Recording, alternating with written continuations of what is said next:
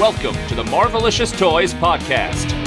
Hosted by the astonishing Arnie, the mighty Marjorie, and Captain Justin. Nah, just Justin. We bring you news and reviews of Marvel toys, statues, and more, because not all Marvel collections can be bagged and boarded. Join us at MarveliciousToys.com to find thousands of pictures of the items reviewed. Find links to our Twitter, Facebook, Instagram, and YouTube pages, and much more. They're not just toys, they're Marvelicious.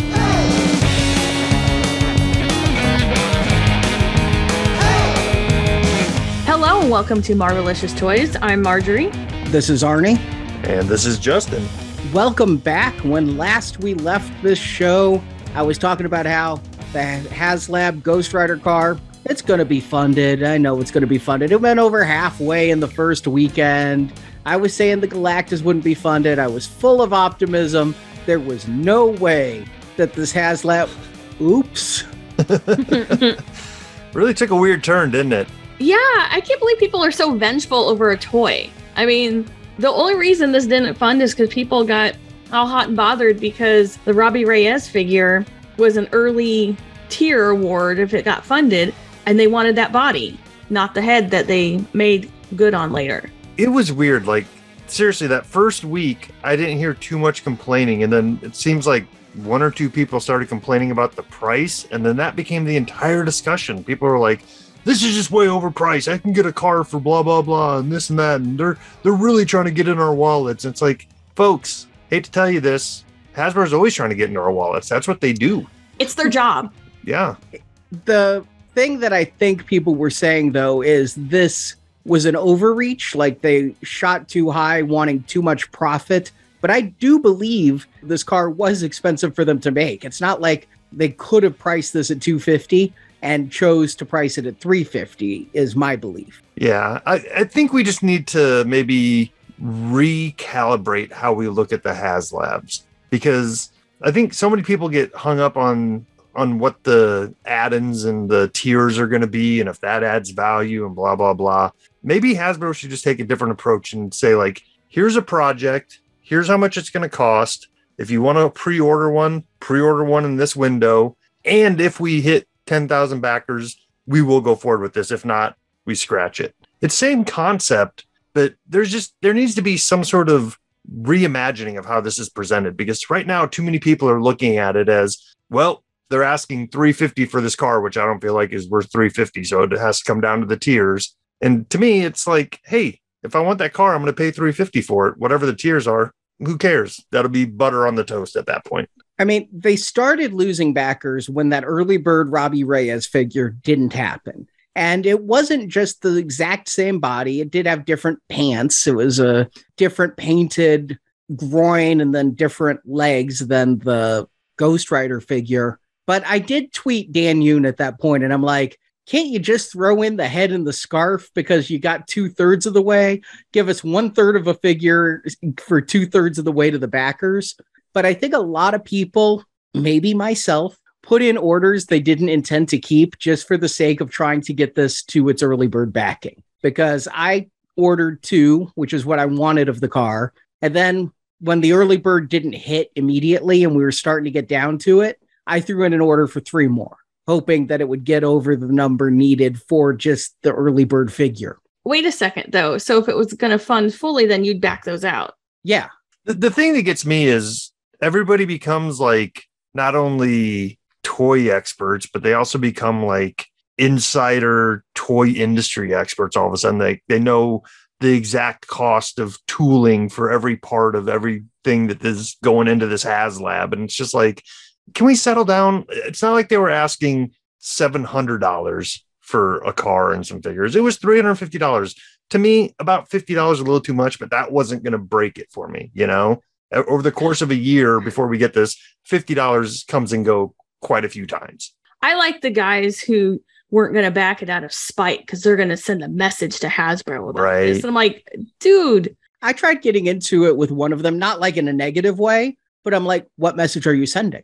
That they need to learn. What do they need to learn? I just kept asking questions. They're like, you're a jerk. I'm I'm literally asking you questions. I am not Right. trying to be difficult. I'm trying to figure out what message you're sending because I talk to the Hasbro guys sometimes. Maybe I could take your message, finesse it a little bit, and pass it along, but I couldn't get a coherent answer of what message they wanted to send. Although I do have to get a shout out. We weren't at New York Comic Con. Hasbro did take the Engine of Vengeance to New York Comic Con and they did some interviews there. And there's one that was absolutely great. Boog at ACBA, the articulated comic book art, Boog got two interviews with them for like a total of 45 minutes. And they gave Boog the best course in economics I've ever seen because he asked questions that seemed reasonable on the surface of like the cost of figures have gone up. Can you commit to us of including two pairs of alternate hands with every figure in order to help us offset that we're paying more for the figure? And it was Dwight who just said, We're not charging more. The cost has gone up. And so he started like giving an economics lesson in when the cost of manufacturing goes up and it's passed on, we're not making more money. So therefore, we're not able to throw more stuff in. If we throw more stuff in, then we have to take the price even higher in order to do that. And then he started pointing out little things I never thought of, like Spider Man extra hands cost more because they have to paint them with the webbing as compared to human hands where they're just molded in that plastic. It was just, Mhm. it was stuff I felt I knew, but to hear Dwight and Ryan and Dan just kind of spell it out, I thought was something all those people who think you're experts in toy manufacturing should go watch that interview and pay attention and not immediately think they're lying. you know, Yeah, and because if, if you're going to say every word out of their mouth and say it's a lie, then there's no reaching you. It's like a political divide. But if you can believe that they are telling you the truth because they have no reason not to, they've never seemed duplicitous to me in my dealings, then I thought that was a really good insight into what's going on and what challenges Hasbro is facing right now that are resulting in these higher prices that include a HasLab. I think if they'd done this HasLab two years ago, it would have been 250. that's the other thing too, Arnie, that you kind of hit on is that I, see a lot of people attacking Dwight, Dan, and Ryan as if they're the ones making these pricing decisions, which couldn't be further from the truth. These are the guys who work on the toys, they're the ones who market the toys. They have no say on what the MSRP is going to be on any of this stuff. And a lot of times they don't even have much say on what the HasLab is going to be. I'm sure they have some input on what they think would be great and stuff like that. But all of these decisions that people are complaining about are coming down from higher up from people that you have no idea who they are. So griping at these guys who take time out of their work schedule to interact with us as fans isn't doing anybody any good. Yeah, I've started to see Dan because he's on Twitter and he communicates with the fans. And I think that's awesome. But because he puts things out there, they're starting to give him some of the same treatment that I see Patrick on the Star Wars team get. And it's like, that is completely unfair. He's he's operating in good faith. So to start, you know, he said Galactuses wouldn't start arriving until November. That was his reasonable insider estimate. Some arrived in October, and people are starting to say he's full of it. And it's just childish. Yeah. Childish is the right word for it. I mean, and yes, we are talking about toys and collectibles, but for the most part, we're grown ups and we should really act like it for the most part, not all the time.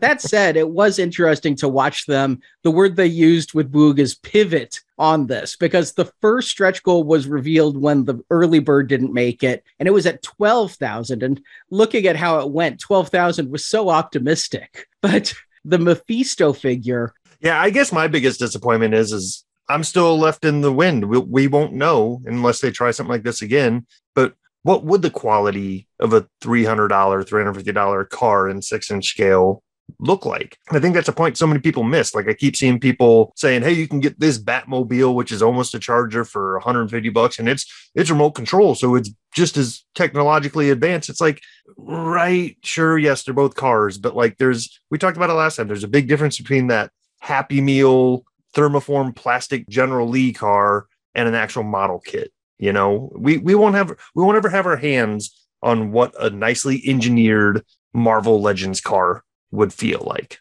And what lessons will Hasbro learn? Obviously, every failed project has a lessons learned. Every project usually has a post mortem. I imagine there's one here. Does this mean they think vehicles don't work? They think only big figures work? Does this mean I saw people saying that they have paid this for a tricked out Punisher van full of weapons and, you know, maybe his tech character whose name I'm blanking on right now, you know, if you had that kind of thing. And I'm like, that would be an awesome HasLab. But did this tell them vehicles won't work? And so you've got to stick to big characters. One person I follow on Twitter, though, and I can't remember who it was, but they said maybe toy companies need to chill it on the crowdfunding a little bit. Not every license needs to have a crowdfunding every year where it feels almost like this one might have been a little bit forced or rushed. Yeah, I can see that. And I, I still haven't like figured it out in my head all the way yet, but like just the idea of crowdfunding has soured with a lot of people. And I think reimagining it as a pre-order with a minimum goal to hit to go into production. Yeah, we can only do this if we can make 8,000 units. So if we don't get 8,000 units, we won't do it. Everybody gets refunded or whatever. But yeah, right now crowdfunding just has such a sour taste to a lot of people. But I mean, basically, what it is is a guaranteed pre-order, not like Walmart or Target who's going to cancel it on you. But and and it's a good way for Hasbro to get larger items that they can't get retail space for. Because we haven't seen a large item at retail for a decade, maybe. And yeah. Transformers like, put some out, but as I've seen people say, it's up to the stores who they give the shelf space to, and it's based on what the previous items that sold did. I don't think Star Wars is going to have too much luck getting a Black Series TIE Fighter out in stores again. However, Marvel was, wasn't that the number one boys brand? It was for a couple years. I, I haven't yeah. seen the latest stats. But there's not many large items in the retail space anyway right now because that's a big chunk of space that they're giving up for they could sell many items that probably cost total sell more than that but eh, you know it's a, it's a nice way to do a large item that you wouldn't otherwise get i think maybe step away from calling it a dream project because i don't think anybody's dreaming of robbie reyes's car and a few of the things in the star wars side too i don't think a lot of people were clamoring for like Reva Saber kind of thing. You know, it's not like a dream project. It's like, hey, we're going to make a large item this year and we have to make X amount before we can do it. So we'll take orders until this date. And if we don't make it, we're not going to make the item. Uh, we talked about it on Swan a little bit. And, uh, you know, with the Jabba the Hutt's, you know, Bib Fortuna's throne room, I feel like that was something that probably was meant to be a HasLab, but they just decided to do pre orders on it and see how it went. And I, I guarantee you, if the pre orders didn't go well on that, they would have announced that it got canceled or something. But the, I think they made their minimum order. So they went ahead with it and it won't be out until a year from now, pretty much like a HasLab. I'm not so disappointed about not getting the car. I think it would be cool. I think it would be big. I just think that I'm not sure that my Detolfs would be the right way to display it where I'd like to have it at an angle and not just sideways. But I am sad to not get those stretch goal figures they teased. I really, really wanted two of the three. I really wanted that Mephisto that's a badass looking figure. I told Marjorie, I'll pay 350 for Mephisto and then you give me a car. And I never thought they'd make a Goblin Queen. She's just a really cool X-Men character, Madelyne Pryor. And I saw some people complaining, oh, she's not risque enough. She doesn't look like she did in the classic comics. More underboob. I get it, but First of all, I thought the crotch was a little skimpy as it is. So I don't know if you're really looking for your action figure nudity, and I don't know who is, but there's that. But second of all, I'm not expecting Hasbro to do that. yeah. I mean, at the end of the day, I'm disappointed, but not heartbroken. You know what I'm saying? Yeah. Like, my collection's not going to have a huge Robbie Reyes charger hole in it, but you know, I, I would have liked to see it fun. I would have liked to have this. I would have liked the Hellstrom figure as well. I'm serious. The figures excited me far more than the car did. I would have liked all five of these action figures, which at 30 a piece comes to 150, and then it's only 200 for the car. Yep. But yeah, it's not to be. I'm curious what the next one will be, when the next one will be. It's been over a year for the Star Wars team since the Rancor. I think that you know they're kind of strategizing. Yes, they did have the Reva saber. No, I don't think that one counts. it's not action figurey, so it doesn't feel the same way. yeah, at least with the Rancor, you can look at that and think like that was just a little bit ill timed. You know, if they would have waited a little bit on that, and then there was a Rancor in the Book of Boba Fett, then that could have been used to tie in. But uh, as it was, it was just kind of random. Like, uh, yeah, there's a Rancor in Star Wars. Let's do that. Well, it was a eh. huge part of Return of the Jedi. Right. But I'm saying, like, within a month, there was a Rancor on screen with Book of Boba Fett. You know, yeah. it just would have been a little bit more relevancy at that time. And maybe, maybe, you know, this Ghost Rider one suffered a little bit of that too. It's like, what's the current Ghost Rider in the Marvel entertainment going on now outside of the comic books? Not a whole lot. No. But what they had was Robbie Reyes. Yep.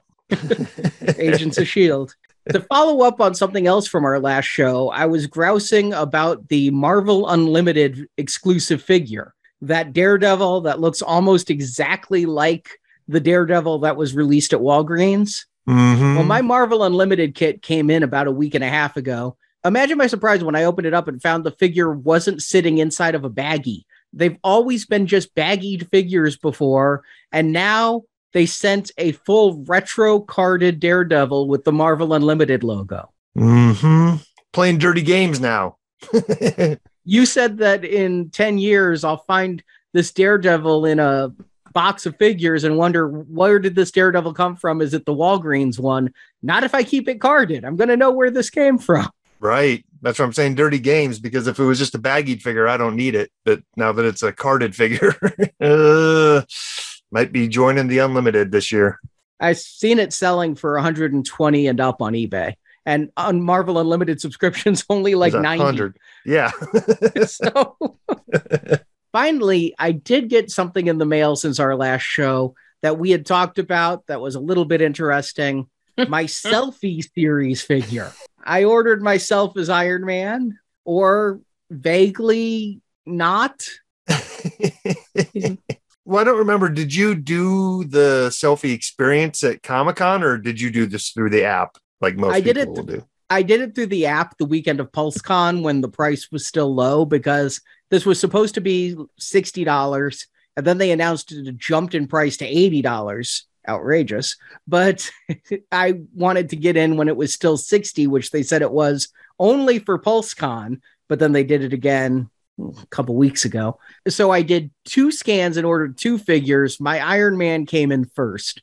And there's a lot of things that shocked me about this. First, this doesn't feel like 3D printing. It doesn't feel like resin. It doesn't have that chalky feel. I can't see the lines of the printing. And it has a sheen to it that really makes it look like an action figure. But it does feel different than the rest of the plastic on it if you feel it, it does have a different feel. But it's not the stone feeling. No, it's, like it's not like Modocs. the resin. Yeah, yeah. But it does have a different texture to it. And I do wonder if they are manufacturing a certain number of heads, a certain number of hairstyles in certain colors, and then just kind of mixing and matching based on your photograph. Because these aren't, and this is the reason why I didn't order, because I was waiting to see what people started to get. And I was hoping that we were at a place where the technology would be you take these scans of your head and you send it in, and they actually produce a 3D representation of your head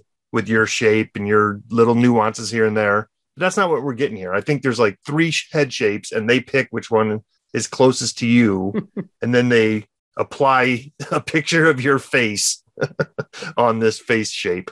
I wonder if that's the case. You know, when you use the app, it does make that 3D model of your head. It shows you and you can look at it. But yeah, this doesn't entirely feel like my face. And I don't th- I don't think it looks a whole lot like me. If I squint and look at it from a certain angle, maybe a little. Yeah, that's what's creepy about it. It does capture bits and pieces. Like if you cover up half of your face, like one of your eyes does look like, oh, that's Arnie, you know?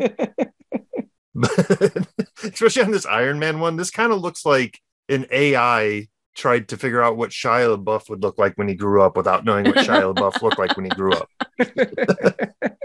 it did come in an Iron Man box with accessories. I got two blue blast accessories that I can lock in the hand or lock in the feet. I have to say, I didn't expect that. Hmm? But I can't look straight up because of the weird neck articulation on this Iron Man body, and that neck juts forward. And so it really makes the head look like it's ahead of the body, you know, like forward of the body. Yeah.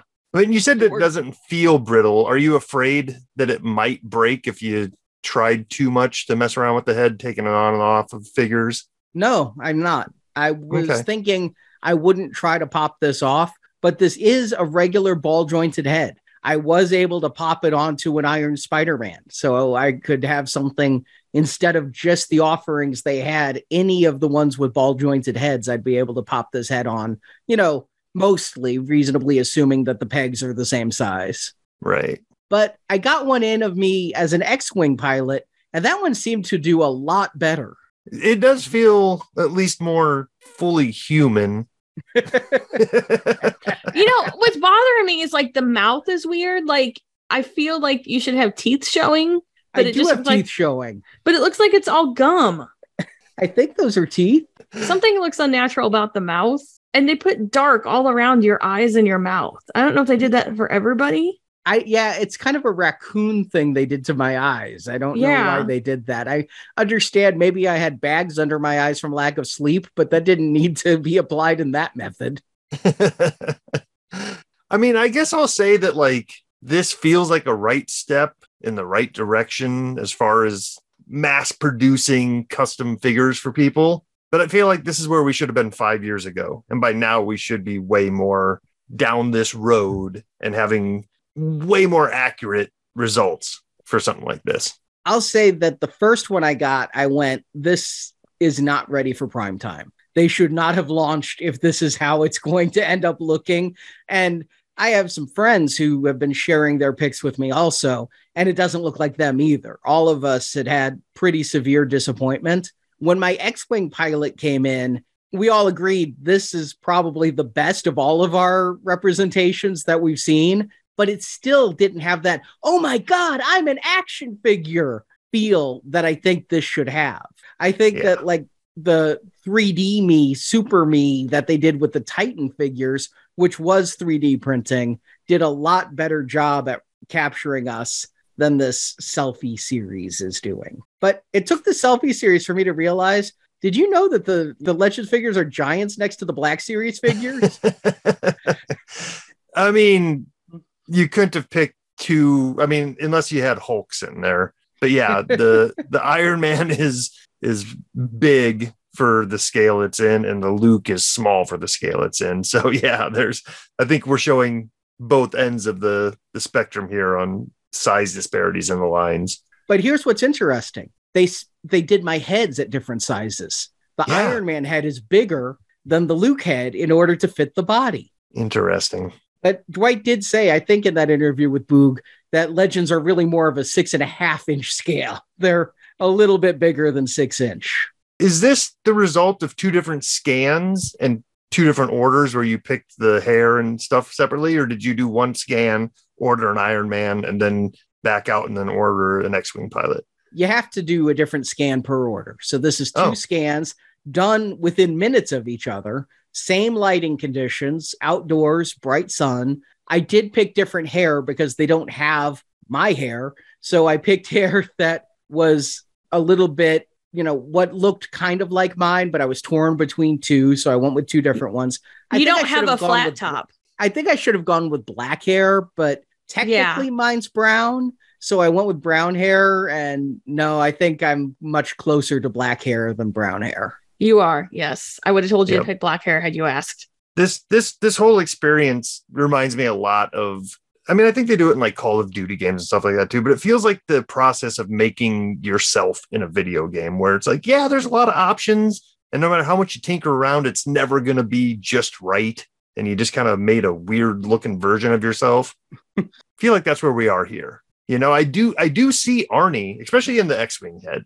Your eyes are, you know, there. But you know what it looks like they did? It looks like they instead of just making a larger scale, it looks like they just kind of poofed it up. Yeah, the looks like- face, the the eyes and mouth are the same size on both figures. It just looks like on Iron Man you got more head. Mhm. and don't we all need more of that? Well, Well, Arnie, would you would you do in- it again, or are you gonna wait No. for some upgrades in this line? Like let them work out the kinks and reintroduce it. I gotta wait for s- version 2.0. First of all, they didn't have my facial hairstyle. Now, I'm sorry, I have a classic Van Dyke. Thank you. It is not a strange and unusual hairstyle. So I wish that they would have had that option instead of making me go for more of the Zorro with just the mustache and the soul patch. Hmm. So I felt like that was something that they would keep adding to as time went on. If I was going to do it again, I'd probably reorder and go with black hair now, but I'm not going to because I'm just not that impressed with it for 60 bucks. yeah, And, and so if they come out and say, hey, better likenesses, then maybe I'll try again. But for now, I feel like I have some custom fodder, I suppose. I can throw myself in Galactus's hand or something, but it's honestly, it's not worth it. I don't think it's close enough. I can't endorse it as a product or a system. yeah. One one thing I was thinking that it might be good for, and I can't say for sure one way or another yet, is for customizers. It might be a good base or good way to get a portrait of yourself that you don't have to paint, and maybe order it without hair or without facial facial hair. Just get your face on a, a bald head, and then when you get it, you can sculpt your own hair, paint your own beard, what have you. Yeah, but we see the wildly different results with two different scans done at the same time. I think that customizers who are sculpting hair wouldn't be happy with this level of accuracy. Mm, yeah. But I did get something else much, much cooler in the mail this past week. Finally, after teasing us since before San Diego Comic Con, the Mojo World set has shown up. Yes, just in time too, because I was about ready to break down and buy the the single version off the shelf at Target. Oh, you didn't? No, I, I held my ground because I was like, I don't need two mojos. Oh, you never can have too much mojo, baby. So, Justin, you actually got your Mojo World set in because we've been waiting and waiting for you to get your Galactus. yeah, and you know what's funny? They showed up on the exact same day. Mojo came via UPS, no signature, just sitting on my porch. Galactus came FedEx, and I had to intercept the delivery guy so I could sign for it. So it's just one of those things. But yeah, ripped into the Mojo set. Still haven't had a chance to get into Galactus yet. Yeah, we will definitely be talking Galactus on a later show since you just got yours. But hey, since we just both got Mojo, seemed like the right thing to talk about. I'm just opening mine right now for the first time. Nice. It's it's kind of kind of a task, man. It's it's a box with a what do they call that outer band? I remember Dwight The said it belly one time. band. Belly band. There you go. With the belly band, and then there's more boxes inside. And it's not just it's not just boxes. It's I mean we've seen it. It's the remote and the TV guide looking box. So yeah, I'm So- looking at the remote box right now, and it's okay. It's for the Dazzler figure. It's got Dazzler's picture on the other side. Yep. They even went as far as to do embossing on that box. The buttons are all raised. That's kind of cool. The Dazzler side has some as well. Like, Yeah, like it's a big sticker. yeah, I'll tell you something that I do like about this plastic free packaging. I like figures in tissue wrap more than I like them in those blisters that I've have to I've edited out probably a hundred hours in my lifetime of us opening figures and those blisters making that sound. and as bad as that sound is in real life, it's even more amplified over microphones. The tissue paper is probably no better through a microphone. So Dazzler comes with her multicolored rings and a pair of extra hands. yep. Not a bad figure. I love the 80s style. The headband makes me think she wants to get physical. Yeah. You know, we we just lost Olivia Newton John this year, but you know, she is giving off some of that vibe. So yeah, packaged she comes with two fisted hands, and then also, like Arnie said, comes with a couple open hands. Nice thing is, is her left hand on both her knuckles are bare. That is really a fashion to have a sleeve that only goes up to your bicep on one hand, and then a three quarter length sleeve on the other side, and then a fingerless glove. yeah, this is this is peak 80s. But I mean, honestly, as far as the figure goes, not not a whole heck of a lot to talk about outside of the fact that it's all that new female pinless design. So got double articulated elbows here. Uh, some of my joints are kind of fresh. There we go. So you get good range of motion there. Same with the knees, double jointed knees and all that good stuff. And then you got your standard pivot ankles, thigh swivel, got nice movement in the torso. And then, like with most female or long haired figures, you know, head articulation is a little bit limited by the hairdo. I But like nice the head clean- sculpt. Yeah, I was gonna say nice clean paint apps. So I had to take out some plain brown packaging to get to the Mojo World guide. But as I kind of guessed, it's now the box for Mojo and the little chibi Wolverine. the Wolverine does have head articulation. Got like a ball jointed thing so you can look up, look down a little bit, side to side. Oh, he's not in that box. He's on that box, leading me to believe he'd be in the box, but that would make too much sense. I love the spine. It says December 1989, Mojo Mayhem, March 1992, Mojo World, November 1985, The Return of Longshot. So it's like three issues stacked together. yeah, I mean, and that that makes it more accurate, right? TV Guide wasn't, you know, as thick as a novel. It was, you know, like as thick as a Reader's Digest. Because because if you don't know what a TV Guide's thickness was, you certainly know what a Reader's Digest guide was. The sad thing is, TV Guide has gone to a standard magazine size now. So if you don't know about the classic TV guides, people are probably thinking, what are you talking about? Right. Yep. No, no embossing or anything special in this box. It's all just print. But you know, like Arnie was pointing out, I think it's more in the details. You got actual looks like pages on the side and one spine facing the other way. So nice, nice attention to detail. Now I opened mine earlier and I kind of forget what was in there. You're saying this is all This is Longshot stuff? Yep, just Longshot's in there. Another nice pinless body. Yes. Got those little knives between his fingers and that 80s mullet going on. Yeah, and I don't have. It's been a while since we've seen Longshot in the line, so I'm guessing this is all new from that one. But something's telling me is this is a sneak peek of the Ghost Rider that's coming out very soon, as far as the body Ah. goes. Doesn't this I feel like see a Ghost. Rider body? The boots, they seem Yep. like biker boots. And the zippers and the shoulders are that wider kind of leather jackety. So That w- star is molded on though, so I think it would be a different chest piece at least. I- oh, it is molded in there. You have to kind of rub your thumb across it to figure that out.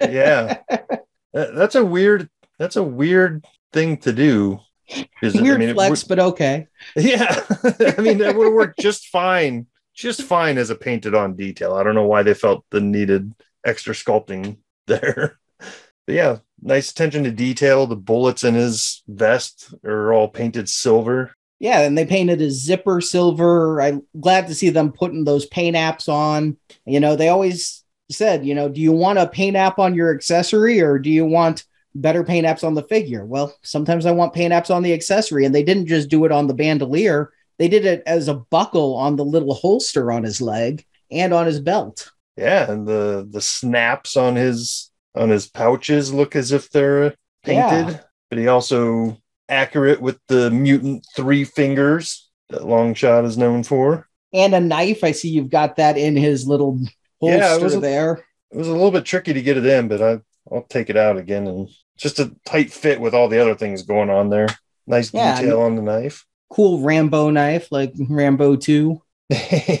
and he comes with alternate hands as well. Yeah, one to hold the knife and one just to be reaching. Overall, I heard people complaining about these figures as not really great figures as this. I think they're kind of fun. They definitely go with Mojo and version of Dazzler that I don't know we would have gotten any other way. Yeah, especially since we already have a dazzler dazzler in the line. I don't see them going back to that well any other way outside of a, a pack like this. Talked a little bit about the Wolverine. Not not a whole heck of a lot to talk about. It, it does feel like a different line altogether. Yeah, I still don't quite understand its inclusion.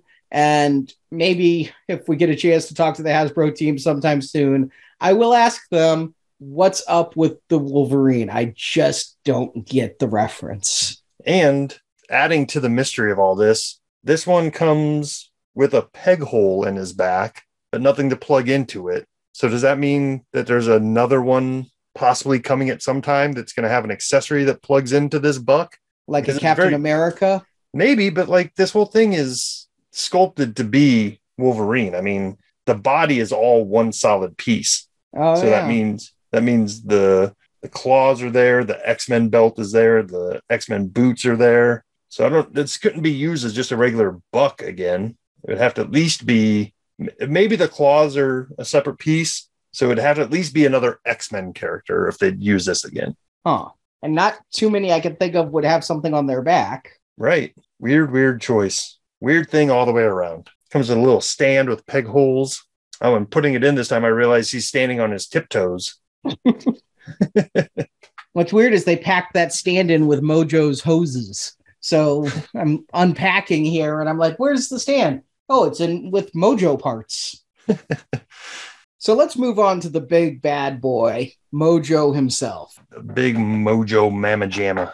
Now, did you get him held up on the spider legs or is he resting on the bottom and you just have the spider legs like bent up and then down again? Yeah, I don't I don't think there's enough tension in these joints to actually hold up the weight of it. It's it's resting on the the bulb stands on the bottom. Okay. Okay. So from so a maybe side view, because the bulb isn't maybe because the bulbs are translucent that's intentional that yeah, kind of give the impression that it's floating.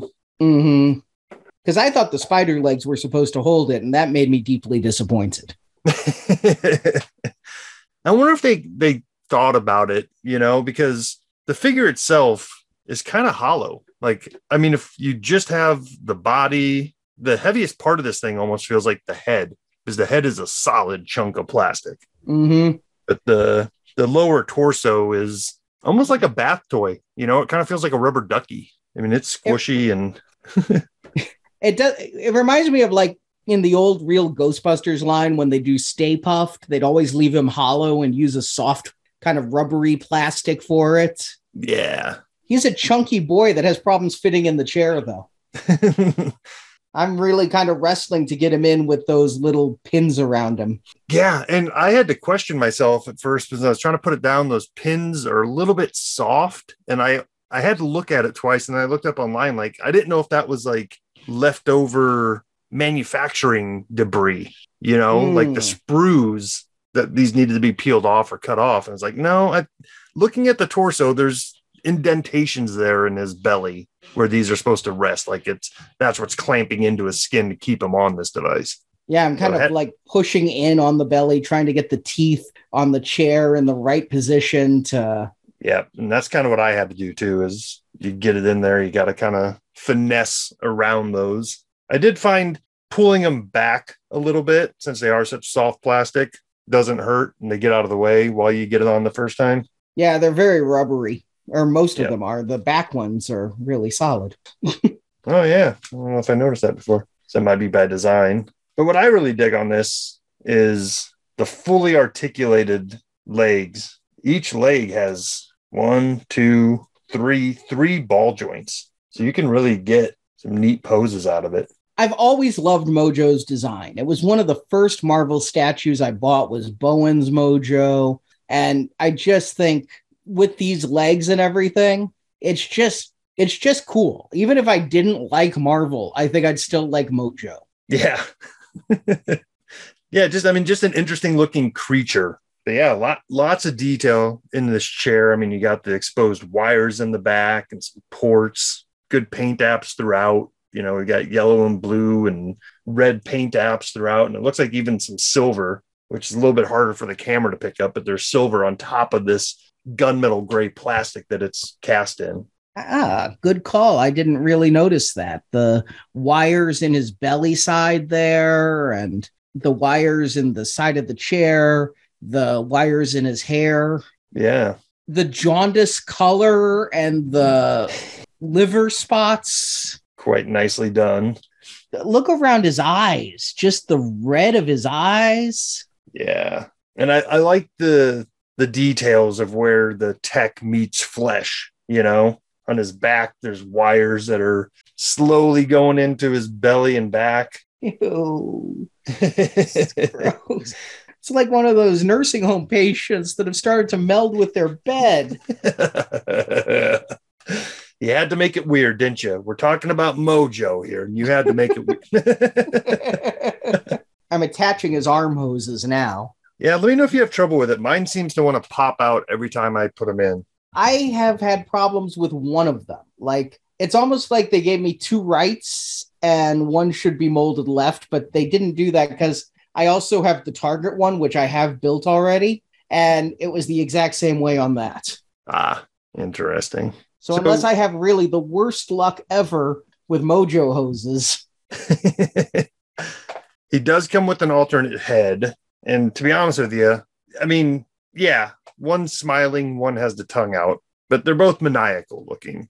You know, would would it have been better to have one with you know the tongue out mani- maniacal smile and then one with just kind of a more stoic look? I don't know.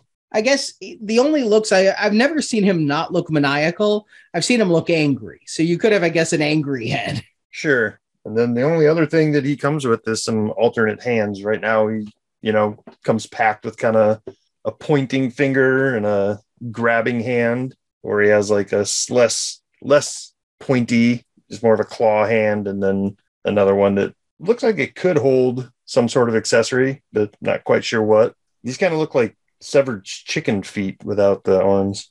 Oh my god, they do. So as I mentioned, I do have the target one here because you're not going to make this sculpt and not release it at mass retail. And I have a theory if you'd like to hear it. yeah, hit me with it. I have a theory that the Mojo that came in the Mojo World box set is the Mojo they wanted to release mainline and they realized the paint apps were too expensive. And here's what makes me think that. The Hasbro team has told me that happened with the Black Series Land Speeder. If you remember, they put out the Black Series Land Speeder, but for San Diego Comic Con, they had one with better paint apps that had wires and paint under the hood and everything. Yeah. And the Hasbro brand team that was in charge back then said, This is what we wanted to put on all shelves, but we couldn't cost out the paint. So we're able to get it out here at Comic Con for a premium price and put a lesser painted one on store shelves. And I wonder if that's the case with Mojo, because compared to this Mojo World Mojo, the individual boxed Mojo is lacking Mojo. Yeah. Yeah. No, I mean, honestly, Arnie, we kind of talked about it beforehand was I was getting antsy for my mojo. And if it hadn't shipped probably within the next three days from when it did ship and arrive, I probably would have broke down and bought that one because I kept seeing it on the shelf at Target. And I'm like, ah, I just want to get my hands on mojo. But I also kept seeing pictures online and I'm just like, man, it just does not look finished. Like I, I can't I can't justify spending over $50 on a figure I know I have coming and sub subpar to the one I have coming. to compare the two, first of all, it's a lot paler. And I'm glad they did that just to help differentiate, but no liver spots. It's not unpainted. There is a wash. If you notice on the Mojo World one, there's a wash too. If you look at his chin and his body, there's just a little bit of like brownish, reddish filth on him. And he's got some reddish filth on the target one as well. But there's no paint splotches in his hair. His hair is just pure silver. There's no wires in his hair on the target one. There's no wires on his back on the target one. That's just silver. They did put the silver there. So there's at least three paint apps silver, well, I guess two silver and then the brown wash. Oh, and Hmm. some black in with the silver. So three paint apps. The back of the chair is entirely silver. There's no wires on the back of that chair or on the side of the chair. The side of the chair isn't even painted, it's just in the molded plastic color, looking like wires. Interesting. So now you're making me wonder, like, as a collector, would you rather these be out and available about the same time so you can make a decision between one or the other? Or would you rather that they came out with the deluxe, much better version, and then six months later said, "Hey, here's here's another version that's slightly less than the super well painted exclusive, but it's more widely available." Because I mean, they they do that. They do that with build a figures and stuff like that. Here's another version. Sometimes they get us to double dip. But I, I think personally, I like the fact that I have a choice. I don't mind them doing it this way at all. I had a choice whether or not I wanted to buy the retail one or not. I knew I had this other one coming. I wanted to do a compare and contrast for the show, but I also am a completist, so I wanted both. I don't mind them doing that where they could have the exclusive, you know, even if it is just a pulse exclusive on other figures. And they, I suppose it would have been nice if when they announced the Mojo World set, they said a lesser Mojo will be available at retail so that you knew you had a choice. But I don't mind that they do this. I just, the exclusive one is so much better. I don't know why anyone would choose the retail version over it unless you are a customizer who just wants to go to town and paint Mojo yourself. Yeah. Maybe it would have been neat if they did include one extra head with the retail version and made it look more like dead mojo. But like if you have both of them, one definitely look. I mean, even though they both have sickly skin colors, the the retail version does look like a dead version of the exclusive version. the color's gone. He's just yeah pale. The blood is all soaked to the bottom of him.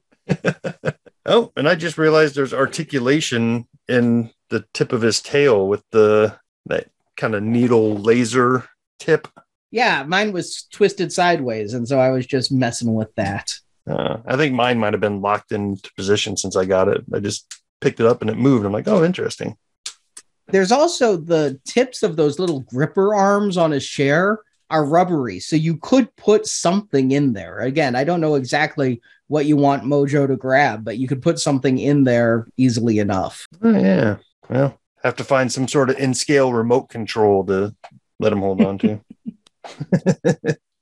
but all in all, I would say an upgrade to the original Toy Biz Mojo, especially in size. I don't have mine, it's long buried in a bin somewhere, but I've seen pictures online and this is much bigger in scale than the original Mojo. I know some people still prefer all the heavy washes on Toy Biz stuff. And I think in some places it works well, and maybe on on Mojo it does work well too. But I I mean I don't have any problem with the paint apps on this exclusive version. I think it looks just as gnarly as it needs to, and yet clean and updated. You know what I'll say about the Target version? If I didn't have the exclusive version, I wouldn't know what I'm missing. Right. Such a good point. If they'd only released the retail version, I wouldn't have known how cool it could look with the little details that the exclusive version has. Mm-hmm. Yeah, it, it is. It is only in comparison that that one looks less than. Is there something better to compare it to? But yeah, such a good point. If, if that was the only one that was out there, I don't think I'd be complaining about much of anything. Might point out that it feels a little underpainted, but who knows? Yeah, I I think I'd complain about the sides of the chair and a couple other things, but overall, both are good figures. Truthfully, I like them both. The exclusive is just so much more and beyond. And I was afraid that if my mojos fell off their chairs, I couldn't tell them apart. But the paint apps are even different on the chairs, so I can tell.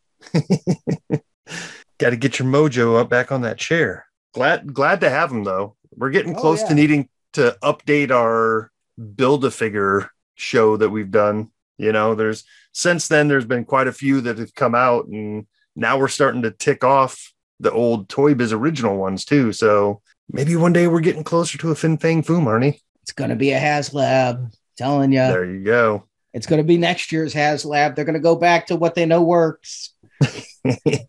Come with a Mandarin figure because that's the only way you can put out that stereotype. So that's it for Mojo. I'm going to put my Mojo away for a little while, take it out when needed. don't don't touch the mojo too much. I will try not to, despite how fun it is to play with. But before we go, we do have a return of a very old segment we haven't done here in quite a while. There's a new game out, Marvel Snap. Justin, have you tried it yet? You know, I haven't, but I've seen commercials. If that means anything, it means they have a marketing budget, right?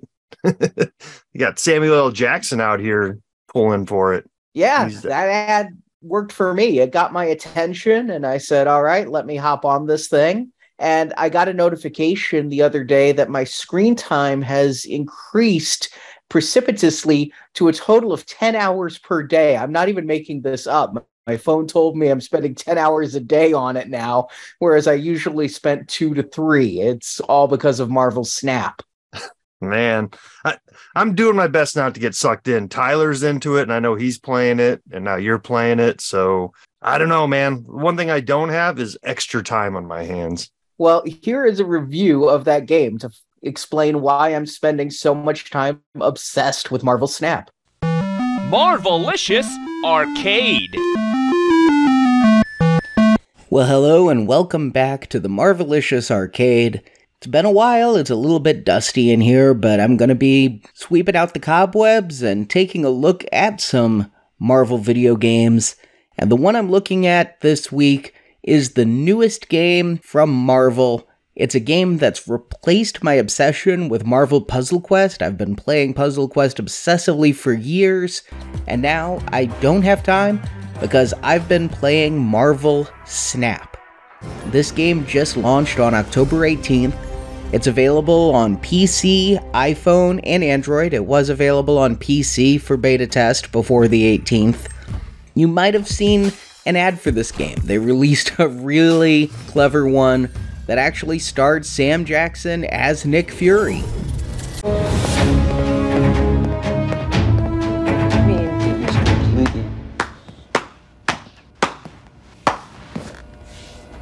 Sorry to interrupt. Were you planning a surprise retirement party for me too? So you heard the news, huh? How exactly did everyone find out about this before me? Someone left your termination papers on the printer. Fury. Oh, I'll try to spare the world from evil overlords better next time. oh, that's right. It's not going to be a next time. The decision has been made. Your replacement has arrived. Yeah, and they put together a fantastic team. I mean, Spider Man, Gamora, Doctor Doom. Squirrel Girl. This makes no sense, and you know it. It will when you meet them. You're my screensaver. See?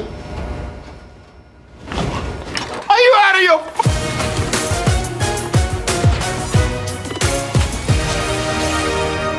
So, what is Marvel Snap? It's a two player card game.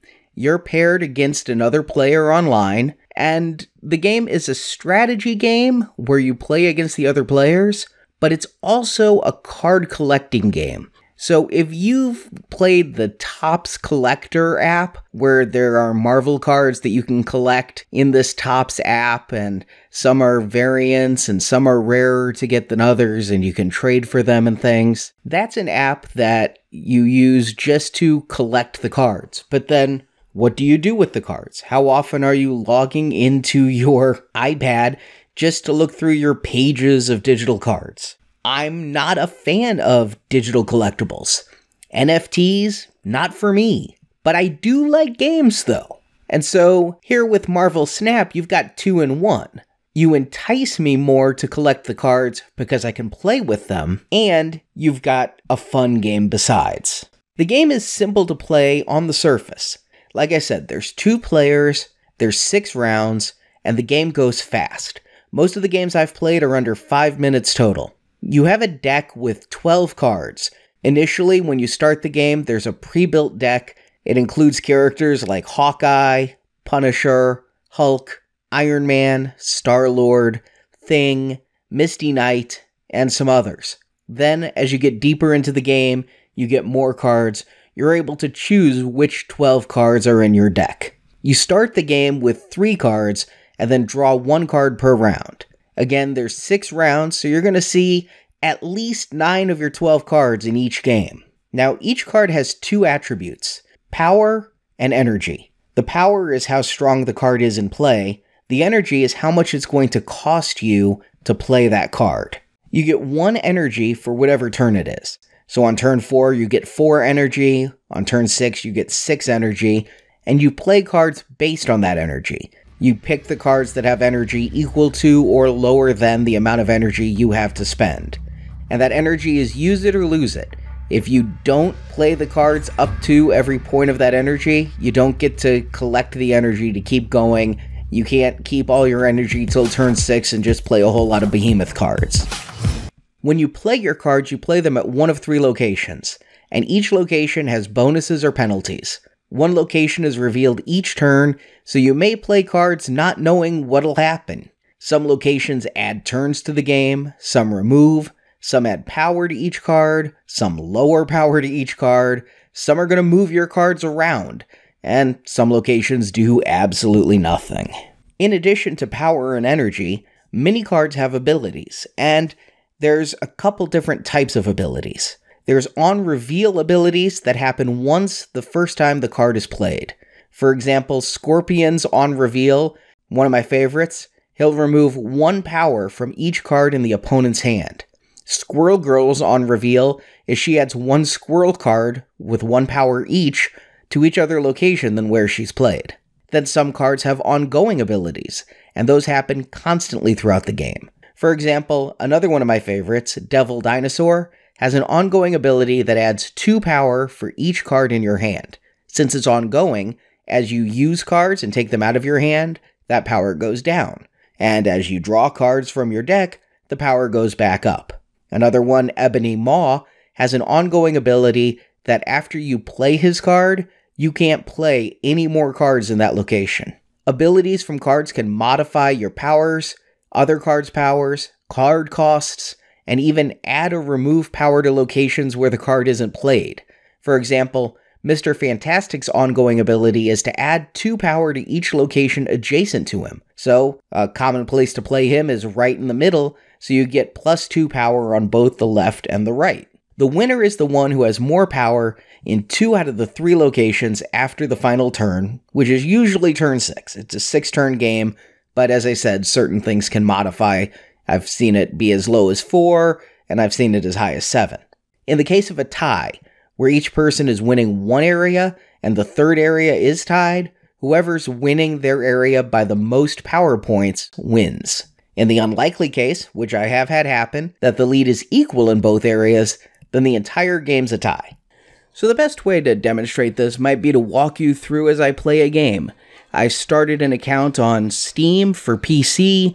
I normally play on my iPhone, but I thought I'd start with some more basic cards that you'll actually be seeing if you decide to play this game. Here, my initial hand is three cards drawn Quicksilver, Medusa, and Misty Knight.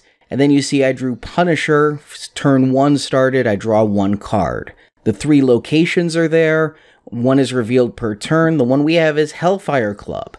Cards that cost one can't be played here. Now, I only have one energy, so I have to play a card that costs one, or I don't play a card at all. I have two. I have Misty Knight, who has no powers but two power, or Quicksilver, also no powers but two power. I'm going to quick play him before I run out of time. I'm playing him in the middle. Now, that is not revealed. I don't know what that location is going to do, so it's a little risky. Here we go. In the Crimson Cosmos, cards that cost one, two, or three can't be played there. Now, I played Quicksilver there before it was revealed, but I can't play any low cost cards anymore in that area. It's turn two. I have two energy. I can either play Misty Knight, who costs one energy, or now I can play Medusa, who has two energy. Medusa has a power that if she's in the middle location, her two power becomes four. However, because of Crimson Cosmos, I can't play her there. So I'm going to play Misty Knight over here in the third region, which I don't know what it is. And my opponent is matching me card for card. That's kind of funny. Oh, now this is fun. The third location, Oscorp Tower. After turn three, all cards here swap sides. Now, currently we're the same in there, but now that it's turn three, I'm not going to put any more cards there because that would just mean I would lose them and be empowering Callan here, my opponent. I now have three cards I can play because I have three energy. Cyclops has four power but no abilities. Medusa only costs two. Again, as I talked about, Punisher costs three and gets an extra power for each opposing card. So if they play two cards, he'd be equal to Cyclops. I'm just going to go with Cyclops and go with that initial four power. And my opponent went with Punisher. So you see, Punisher had two power because I played a card. His Punisher has three power, and the more cards I play there, the Punisher will continue to go up. Turn four, you saw that our Oscorp Tower, we played the exact same cards, so flipping sides didn't really have an effect. I have four energy to spend this turn. My four cost card is Thing with six power. Obviously, a powerful card to play when the score is 2 2 in most of the realms, so I think I'll use him in the Crimson Cosmos. Again, low cost cards can't be played in the Crimson Cosmos, so this is the lowest cost card I can play there. And you have to win two of the areas, so I can't just focus on Hellfire Club where I'm tempted to put someone. The opponent played Medusa, which I talked about earlier, also played Star Lord. Now, if I had gone with my instinct and played at the Hellfire Club, Star Lord would have been power 5. If I play in the same area as Star Lord, or if you're the opponent plays in the same area as Star Lord on the same turn, Star Lord gets 3 extra power. Turn 5, I have 5 energy. I have really two choices of cards. I have Iron Man here, whose power is 0 but his ongoing power is it will double the power at the location. So I could turn Crimson Cosmos to 16, I could turn Oscorp to 4, or Hellfire to 8. But Abomination has a straight 9 power, seems more worth it. I'm going to go play him at Oscorp Tower in the hopes that I can keep my lead at Crimson Cosmos and take the lead at Oscorp Tower. My opponent played Thing, so now I'm losing Hellfire Club pretty badly, but I'm winning Crimson Cosmos quite well and Oscorp Tower quite well. Now, I know that in these early cards is a Hulk, and he's worth 12, and that is literally a game changer. If he, my opponent here, Callan, plays a Hulk any place in these realms, I've lost. So, what do I do? I have six energy to spend. I have no high powered cards, so I'm going to split it up a little bit. I'm going to put. I changed my mind. I'm going to double down on what I've got. I'm going to hope that my lead in Oscorp is enough, and that by doubling Crimson Cosmos, that that lead is enough to keep me winning the game. Now, will the opponent play in one of those areas? Probably because it's where they're losing. If I decided to take, oh, they decided to play in Hellfire Club. That would have been a place I could have played to take over. There's the Hulk. So he really won Hellfire Club, but I won the game because I have 16 in Crimson Cosmos, 11 in Oscorp Tower. It doesn't matter how much you win one area by if you only win one area. So that's kind of a look at the strategy, the tactics, and the powers that you get with Marvel Snap. So I did win that game, and of course, winning is always fun, but there's a little bit more to it as they want to keep you invested in Marvel Snap.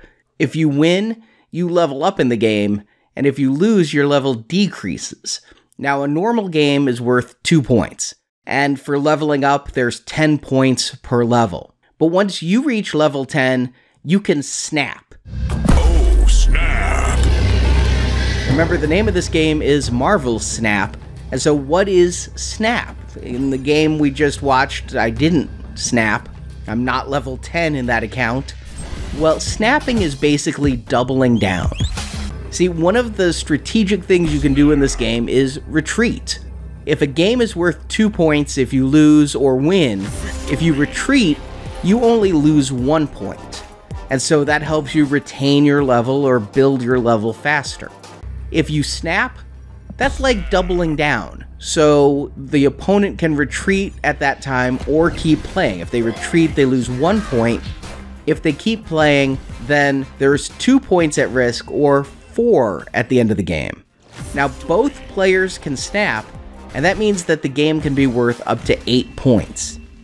And if there's 10 per level, eight points can really swing that pendulum. You can level up really fast, or you can lose levels just as quickly but it also adds another strategic level. Snapping is usually done near the end of the game, and it can be done to signify confidence. After all, if you're doubling down on your hand, you must think you have a good one. But maybe you're a little bit not so confident. Instead of wanting to just retreat, maybe you have a shot at winning, but you snap and hope your opponent retreats, and that way you get the victory. So it sometimes will come down to snapping because you know you've got to win, or snapping because do you snap or do you retreat and lose only half the points? And sometimes that decision can be done with basic addition. Sometimes I look at the areas, I look at the cards in my hand, and realize mathematically I can't win. I don't have the energy to play as much power as needed to win two areas. And so when I can't win, retreat and save yourself those level points.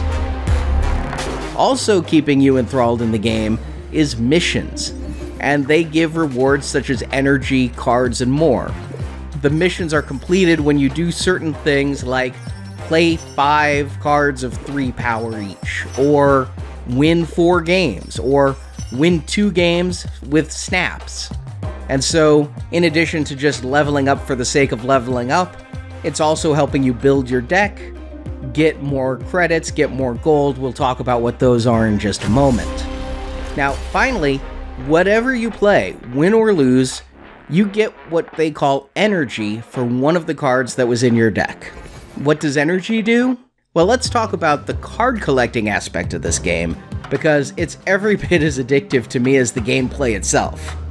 When you start playing the game, you're given a basic collection of cards. You have enough to make a deck, you can add a couple of cards that you're given in the first two training missions. And as your cards get this energy from playing, you can upgrade your cards.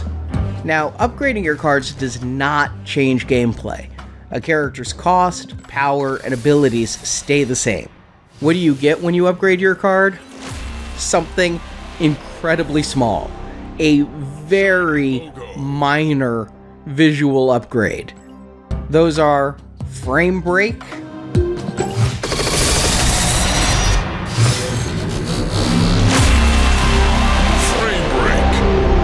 3D, but it's that fake 3D, like if you have Facebook 3D, a 2D photo, because they didn't actually make 3D art for these cards.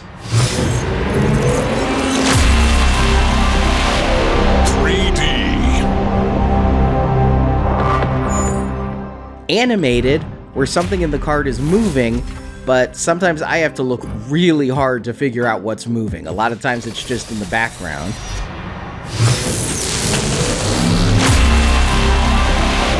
Animated.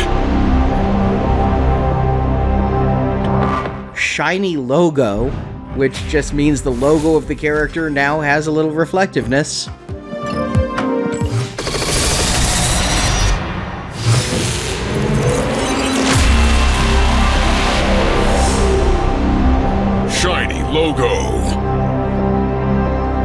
Animated frame, meaning the frame around the character now has some light effects going on.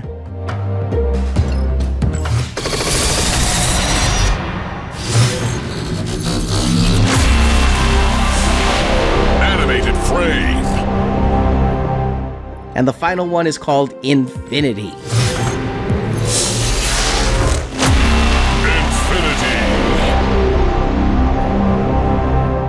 Each upgrade is exponentially more expensive. And again, these upgrades are fairly lame.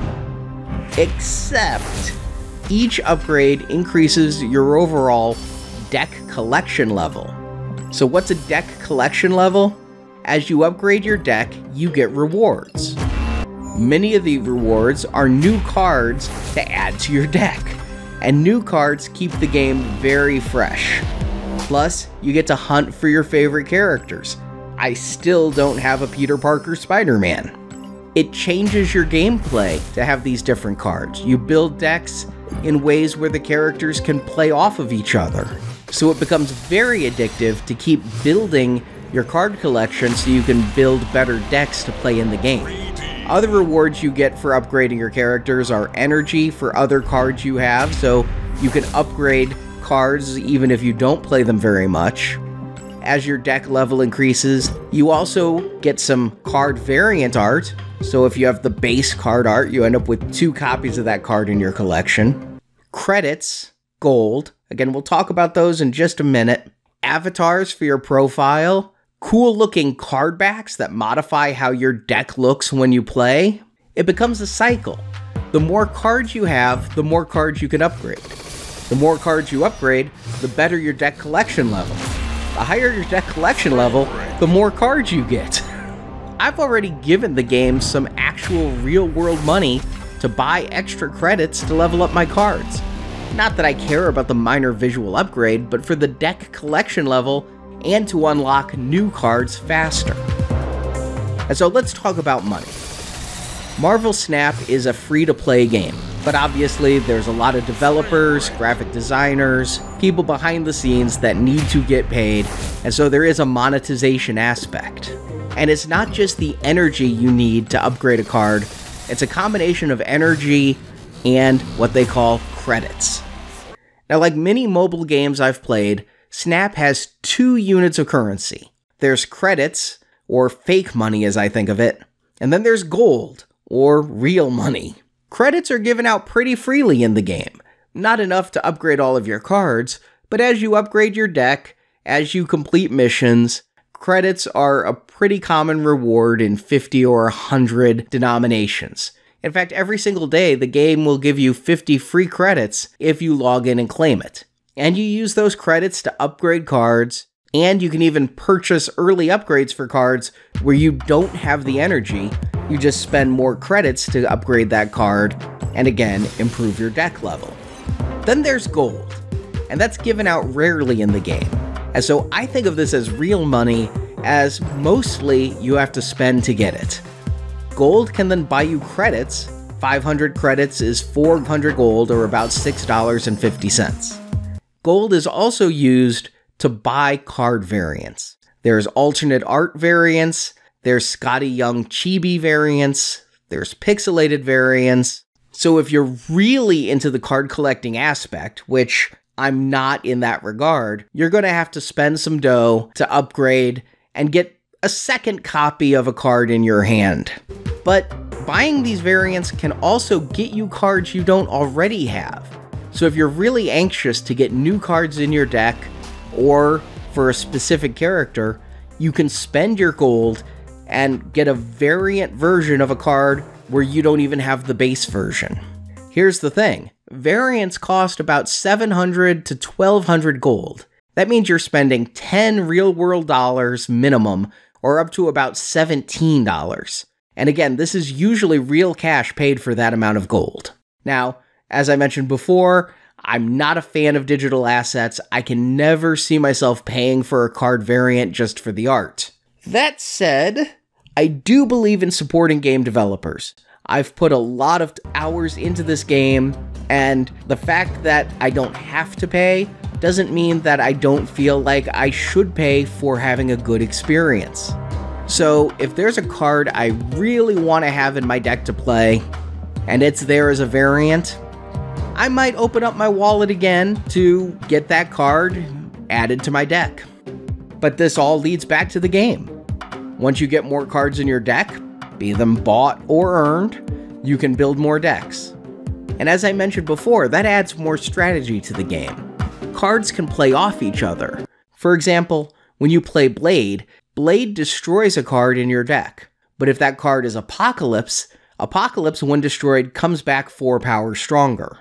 Likewise, there's a card I really like playing called the Infinaut. It's a powerhouse card with 20 power for 6 energy cost. But there's a catch with him.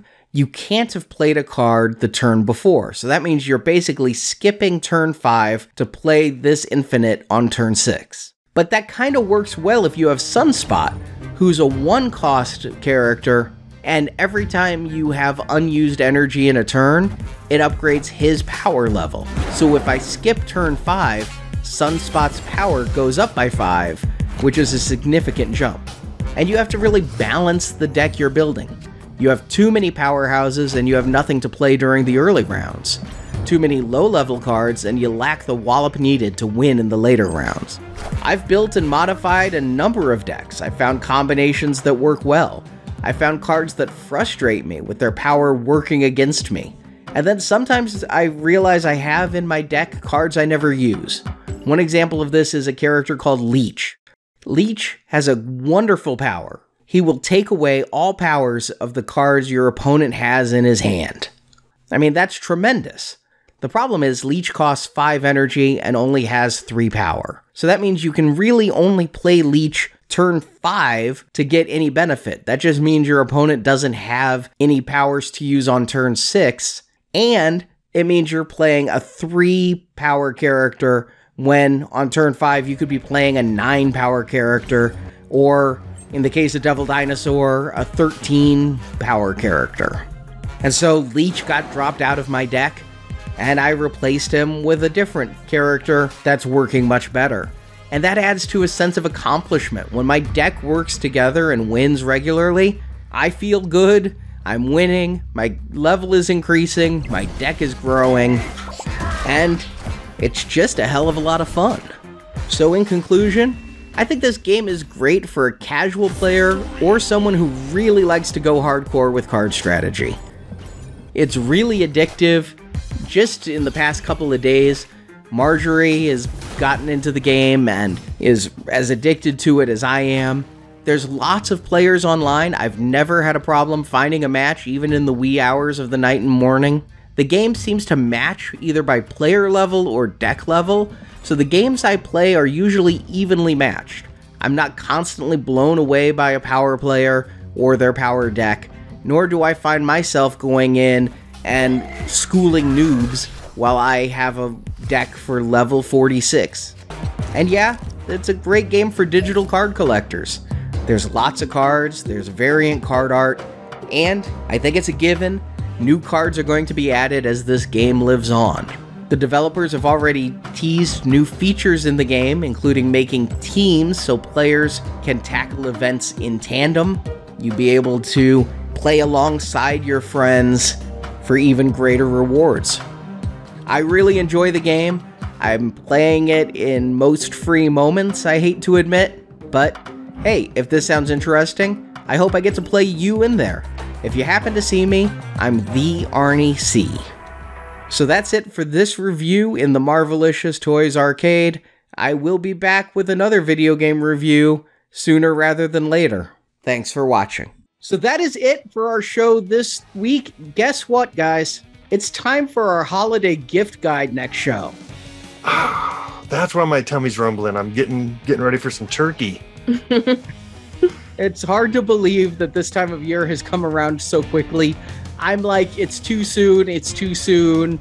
But yeah, we've got to get the gift guide going, and we've done it every single year that we've been doing Marvelicious Toys since 2010. This will be our 13th annual holiday gift guide and Black Friday shopping guide. Right? So if you bought some of the things off our first list, you might have some vintage items on your hands.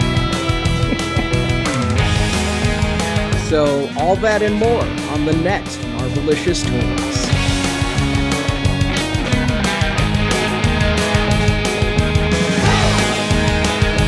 Thank you for listening to this episode of Marvelicious Toys.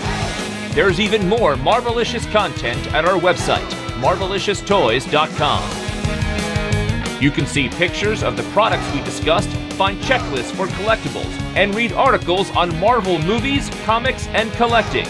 It's all at marvelicioustoys.com. You can also help out our show by telling your friends to listen by posting on Facebook, Twitter, Instagram, or in person. We would also greatly appreciate a five star review written on iTunes. A link to our iTunes feed is at marvelicioustoys.com. We want your feedback. You can email us at show at marvelicioustoys.com or find us on Facebook, Twitter, Instagram, and YouTube. Find all those links at our website. If you want to hear reviews of every movie ever based on Marvel Comics, check out those reviews and hundreds more on the Now Playing Podcast at nowplayingpodcast.com. Marvelicious Toys is produced and edited by Arnie Carvalho. Video editing by Andrew. Graphic design by Justin. Photo editing by Jeff and Curtis. Announcements by Brock. Marvel Comics and all that the Marvel Multiverse contains are the intellectual property of Marvel Entertainment Incorporated, a subsidiary of the Walt Disney Company, and no infringement is intended. Marvelicious Toys is a Venganza Media production, copyright 2022, all rights reserved. And no part of this show may be reproduced, repurposed, or redistributed without the written permission of Venganza Media Incorporated.